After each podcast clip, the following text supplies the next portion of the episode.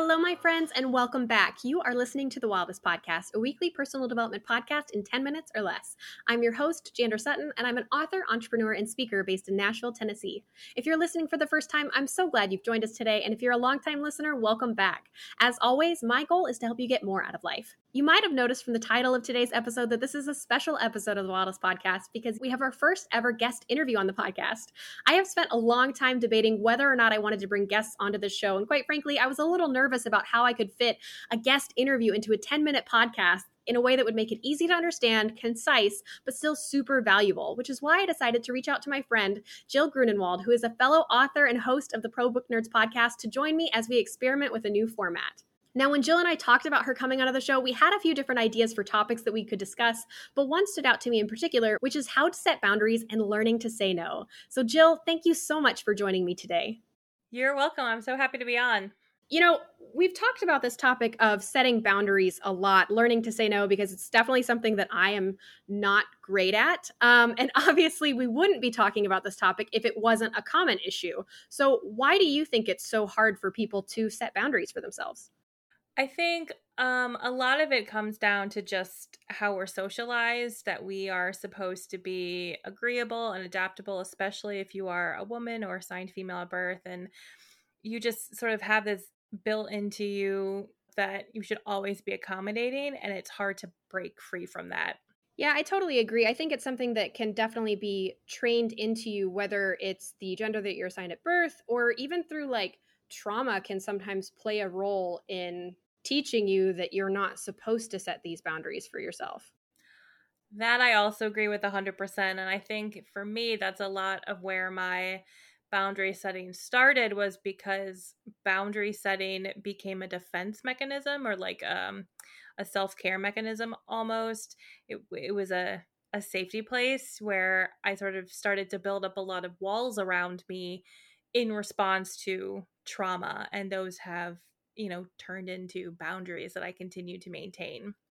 Yeah and i like i like how you use the word walls and then transition that into boundaries because i think correct me if i'm wrong it sounds like for you it was more done out of necessity and then realizing that oh this is how i can sort of shape things not as a defense mechanism but as a like proactive step. Does that make sense so yeah so for me um boundaries and this idea of setting up walls became a necessity and i think part of the challenge that i have had is reframing how I see these things because I think most often when we talk about boundaries and setting them, the people on the outside of those boundaries can sometimes feel like it's a personal attack on them. Mm-hmm. Like people don't always like to respect your boundaries. And so I think that's where that idea of it's seen as a negative when you start setting up walls around you. Like that's not usually seen as a good thing, but for some of us like myself, it it does become a necessity and it does become something that we need in order to maintain our sense of self and our sense of safety and comfort. And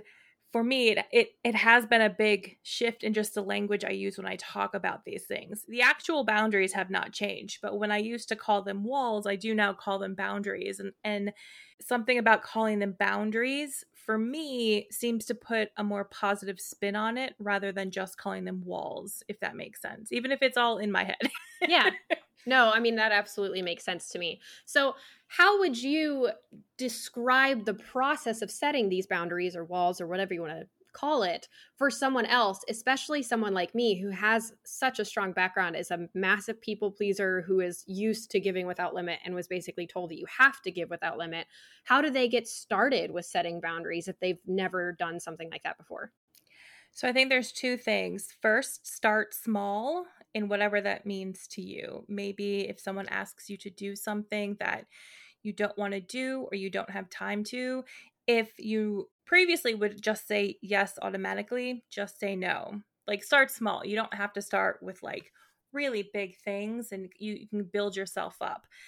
But the other thing, and the thing I think that is a lot harder, is that you have to come to terms with the fact that there are people who are not going to like you when you start setting boundaries. Mm-hmm. There are people who are going to take that and be offended by it. There are people who are going to try to, you know, break those boundaries. There are people who, and I'm talking like friends or family, like you have to sort of accept that there might be a time where you are unlikable for setting boundaries. And I think that's really hard for a lot of people. You just kind of have to push through that part because it's it's hard. Yeah. I mean, I I've had that experience in my own life. There have been a few people where as soon as I you know, dipped my toe into setting boundaries because I'm not super great at it. But there were situations where I found out that, oh, this is someone who I don't think they actually like me. I think they just like yeah. the fact that I would say yes to everything, that I was just giving them without limit, if that makes sense. Yes. Yeah. And I don't know, maybe it's just me and it's all a personality thing, but I'm like, oh, you don't like me? That's fine. so I think, and maybe maybe that's why it's it's sort of easier for me to set boundaries is because I'm I don't really I, I've never been bothered necessarily if someone doesn't like me because I tell them no. Like I have no problem. And I have found that the more often I do it, the more it becomes second nature and easier to set those boundaries and to say no to people that you otherwise would help or to say I can't right now, but can I do it later? And to not automatically like always respond right away. Even just waiting to respond can be a boundary in some situations. Just not getting back to them for another hour. That's a boundary too. And that can also be a hard one. So it's all just there, it's a spectrum of of figuring out what boundaries you're comfortable with and and setting those. Yeah, and I I really like that example actually because it's something that I talk about on almost every single episode of the podcast is that these things don't happen naturally that they're muscles that require you to practice and develop that ability. And so like you said sometimes it's not even being able to say no is great but sometimes the boundary is waiting an hour before you respond. Sometimes the boundary is yes i can do that thing but on my terms. Yes agreed.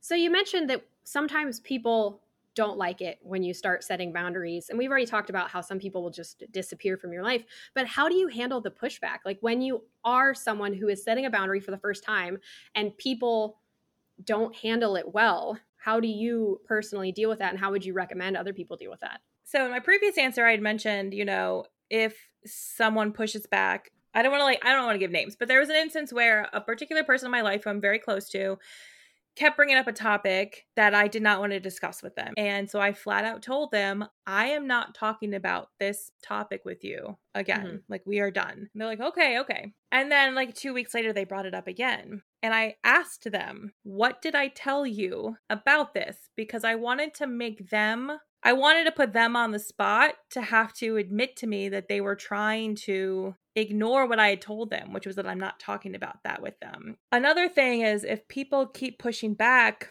just try not to engage, which is easier said than done, especially if it's with friends or family. But mm-hmm. that's, you know, if someone just keeps bringing up a topic, you can walk away, you can stop talking to them. Um, and it, it may come to a point where you, you have to be the one to disappear from their life because they refuse to respect the boundary. Yeah. No, yeah, I, I totally agree with that. Well, is there anything else that when it comes to setting boundaries and learning to say no that you just think that people should know more about? Just know that it's going to be hard in the beginning. It's not going to come necessarily naturally or easy.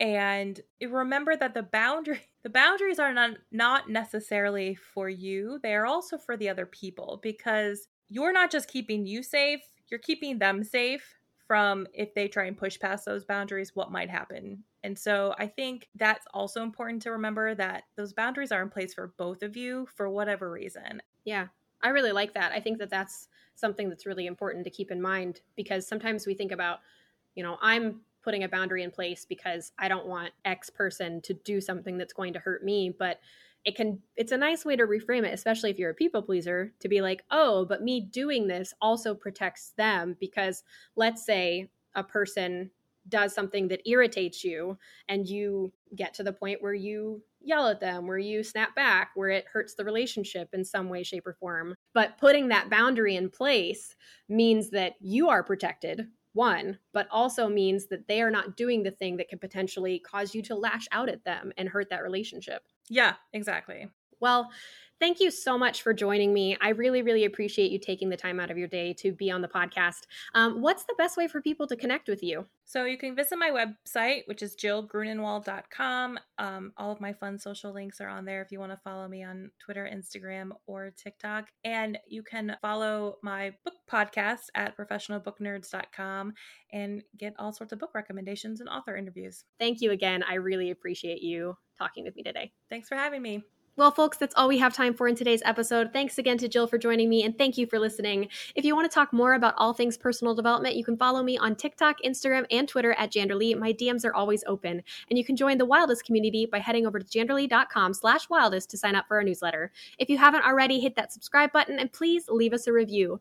Thank you so much for listening to this episode of the Wildest Podcast. And as usual, keep working, keep striving, but don't forget to take a break if you need one. Talk soon.